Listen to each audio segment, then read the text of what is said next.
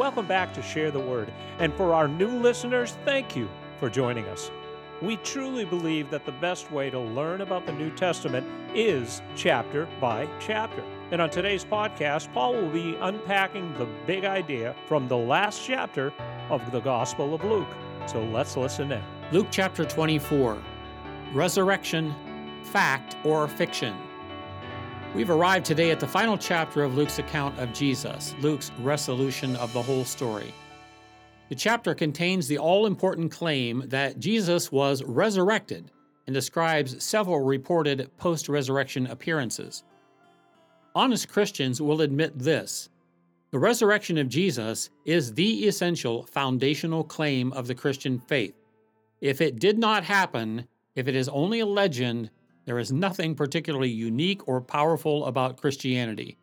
In fact, if it didn't happen, the Christian faith is based on a lie. The Apostle Paul admitted exactly that in a letter he wrote to early Christians in Greece around 55 AD. As a key leader of the early Christian movement, he said to them, If Christ was not raised, then our preaching is in vain and our faith is useless. Descriptions of Jesus' physical resurrection and subsequent appearances are in all four Gospels. Matthew, realized, was one of the twelve original disciples, so he was there as was John, whose personal experiences related to the resurrection of Jesus we discussed a while back in episode 20.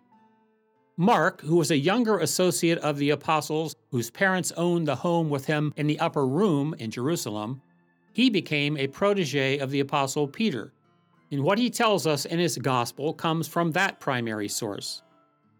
Our Luke here is a little different. He tells us up front that what he gleaned was from information from interviews with eyewitnesses of the events he writes about, although he himself was not there. So, Luke is like an investigative journalist.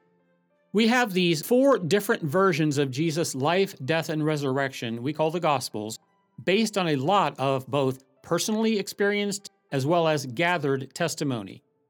Unlike, say, the foundational story of Mormonism, which is about a guy who supposedly found some engraved golden tablets on a mountainside in New York in the 19th century. Joseph Smith was his name. He claimed that when magically deciphered, they contained a new account of Jesus appearing in North America. These tablets mysteriously disappeared, of course, and so far as I know, his story about Jesus appearing to Native Americans when that was supposed to have happened, hmm, the Native Americans never talked about it and never wrote about it. the comparison between the amount of evidence and the number of witnesses for the foundational claims of Christianity versus, for example, the same for Mormonism couldn't be more different. The reality of Jesus' resurrection is based on a ton of extremely compelling evidence and from a variety of firsthand sources.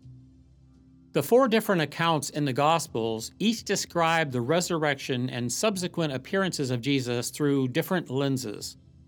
Think of it as any other major historical event if described from different angles or perspectives, with each writer's sources recalling different details and filling in different pieces of the puzzle. What I'm going to do today is put all four of the Gospel accounts together and consider their key pieces of evidence for the reality of the resurrection. Not just what Luke tells us in this chapter, but also include details that Matthew, Mark, John, and later Paul also tell us. I'm not an attorney. I've never even played one on TV. But I'm going to lay out the case for the historicity of the resurrection based on what eyewitnesses say they saw and experienced. Then you can decide for yourself if the unique foundational claim of Christianity, that is, that Jesus of Nazareth, who was condemned to die by the Roman procurator Pontius Pilate around 33 AD, in fact rose from the dead as early Christians claimed, or whether that's just a groundless legend. Are you ready? Key piece of evidence number one his predictions. During Jesus' public ministry in Israel, which lasted three years, he on several occasions predicted that he would die at the hands of his enemies, Israel's religious leaders, and that he would subsequently be resurrected. Now, you must admit that is a very unusual claim.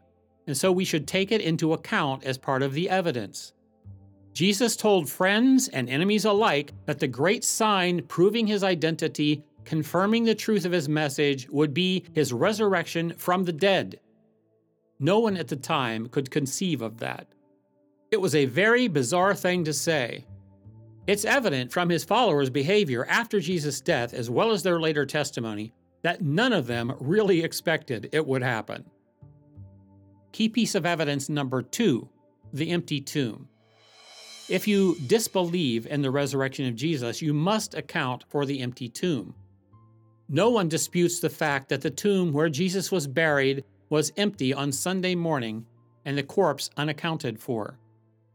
Realize that Jesus' disciples, Peter, John, the others, were boldly preaching in Jerusalem just weeks after this that he had in fact risen from the dead, and not in India or some faraway place, but right there in Jerusalem. If they were wrong, their claim could have easily been disproven by simply taking a 10 minute walk out from the city and retrieving Jesus' body from the tomb. The enemies of Christianity could not do that because the tomb was empty. Although the priests desperately wanted to silence the claim that Jesus arose, and they threatened and beat the apostles for saying he had, they could not do the one thing that would shut them up. They could not produce the corpse of Jesus, and had no credible explanation for the empty tomb. Realize that put them in a serious bind. They were really left with only one possible response, one way to try to explain it. What was that? They spread the rumor that the friends of Jesus must somehow have stolen and moved his body. We'll consider how plausible that explanation is as we proceed. Key piece of evidence number three the guard detail. The Roman governor Pilate was concerned to put to rest all the controversy surrounding Jesus. His only interest now was to keep order in Judea, and the last thing he wanted was any hanky panky involving this controversial dead prophet. Although Pilate did not favor executing him, once he was pressured into it by the Jewish authorities, he wanted to make sure that was the end of the matter, especially after he was informed of Jesus' bizarre prediction that he would rise from the dead. He ordered, therefore, the tomb to be officially sealed and gave the high priest permission to have it guarded round the clock. Sealed means the Roman governor's imprimatur was placed on it with a warning anyone who tampers with this place will answer to Roman authority. At a minimum, four soldiers would have been on this duty watching the tomb, more likely eight. Their duty would rotate. If the detail was, say, six, two of them would stand guard in the morning, two in the afternoon, two in the evening, like that and they would switch off. The penalty for leaving a post in the face of danger in the Roman legions was death. For failure to protect what was being guarded due to neglect under Roman statutes was death. Nevertheless, something happened that caused those very disciplined soldiers to panic and leave their post. What was it? What did they encounter? The story they ended up telling, because they were bribed to tell it, was that they had fallen asleep and that Jesus' disciples must have come and somehow stolen his body. But if that's really what happened, they would have been signing their own death warrants.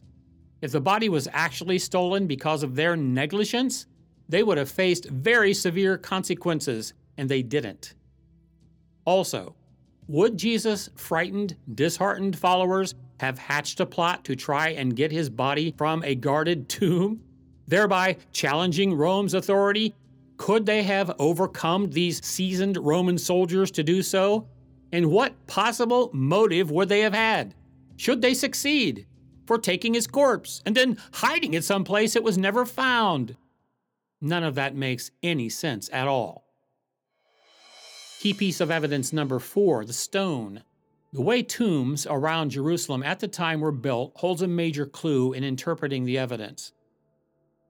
The wealthy, like Joseph of Arimathea, had tombs built by digging out rooms from a rocky hillside.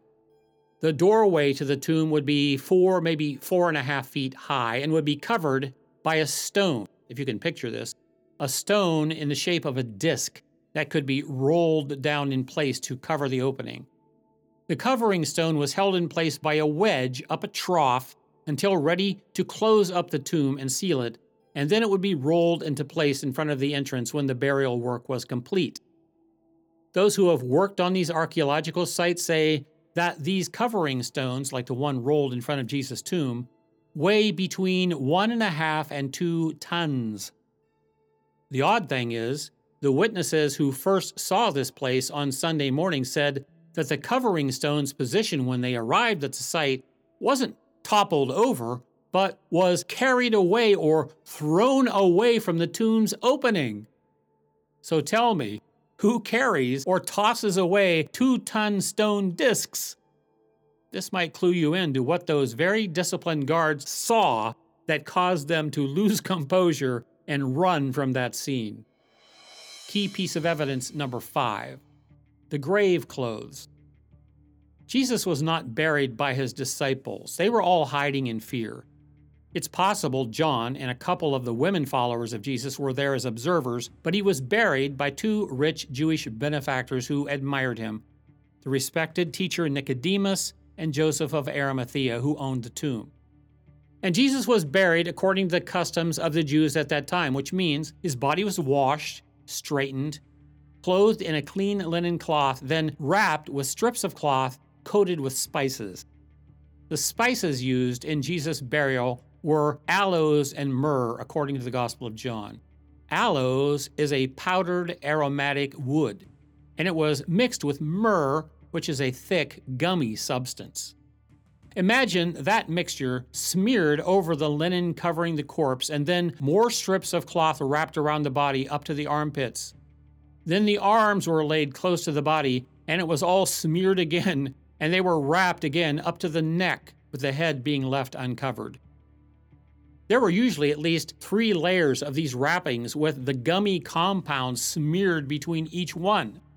Nicodemus and Joseph, according to the Gospel of John, had 75 pounds our weight of this sticky mixture to use to wrap the body of Jesus. But when Peter and John, two of the first eyewitnesses who arrived at the tomb on Sunday morning, when they entered the tomb, John says it was the grave clothes that he found so convincing. As they ducked into that tomb, can hardly imagine how creepy that was. What John saw was those grave wrappings still lying on the burial slab, only they were empty, like the shell of a cocoon. And the cloth that had been wrapped around his face was neatly rolled up beside the empty grave wrappings. When John saw that, when that registered in his brain, he said, That's when I believed. Do you understand why? He realized that if someone wanted to move a dead body buried in this way, they would have never taken the time to get it out of those sticky, gummy grave wrappings. Who in the world would have taken the time to do that? No, they were stealing a body. They would have grabbed it and run. That's what struck John. When he saw this empty cocoon of wrappings lying undisturbed on the slab and that head covering neatly rolled up beside it, the incredible truth struck him. There was no other plausible explanation for this, except that Jesus had in fact risen as he'd promised. Key piece of evidence number six eyewitnesses. Circumstantial evidence can be powerful, but nothing is as valuable as eyewitness testimony. Realize the testimony of seeing and interacting with Jesus after his resurrection didn't come from a few flaky people who were disposed to believe it. As the historian Luke points out, he appeared with many convincing proofs over a period of 40 days. Because of the number of witnesses, who those witnesses were, the variety of settings where they interacted with the resurrected Christ, and the amount of time they were exposed to him, I don't think their testimony can be reasonably impeached. Let's break this down for a moment. First of all, the New Testament claims more than 500 people over a period of 40 days saw Christ alive after he had been publicly executed. 20 years after the fact, the apostle Paul made this claim in 1 Corinthians chapter 15. He said most of those people were still alive at that time, so they would have been available for questioning. Think about that. If we were in a courtroom trying to decide the validity of the resurrection, and each of those witnesses was called in and asked what they saw, what they had firsthand knowledge of, and each was given just 10 minutes to give their story and be cross examined, do you realize you would be exposed to over 80 hours of continuous eyewitness testimony? That's an enormous amount of eyewitness testimony. As you listen to these witnesses after witnesses, you would realize that literally none of these people were predisposed to believe the resurrection would happen. Not even his closest associates like John and Peter. They did not expect it, they did not believe it, until faced with overwhelming proof they could not deny. Besides the circumstantial evidence at the gravesite, Peter and John could testify that they were with Jesus after the resurrection physically numerous times in various settings. He met them back in that upper room the night of the resurrection, but he also met them 60 miles away from there on the shore of the Sea of Galilee weeks later. They touched him. They ate with him. This was no illusion. Another of Jesus' disciples, who was not in the upper room at the first appearance, doubted it even when his 10 associates said that it happened and they had seen Jesus. Thomas was his name. He didn't believe it until Jesus appeared again when he was present. When Jesus offered to him to personally examine the wounds still fresh in his body, Thomas fell down before him and said, My Lord and my God. Thomas's doubts were completely satisfied.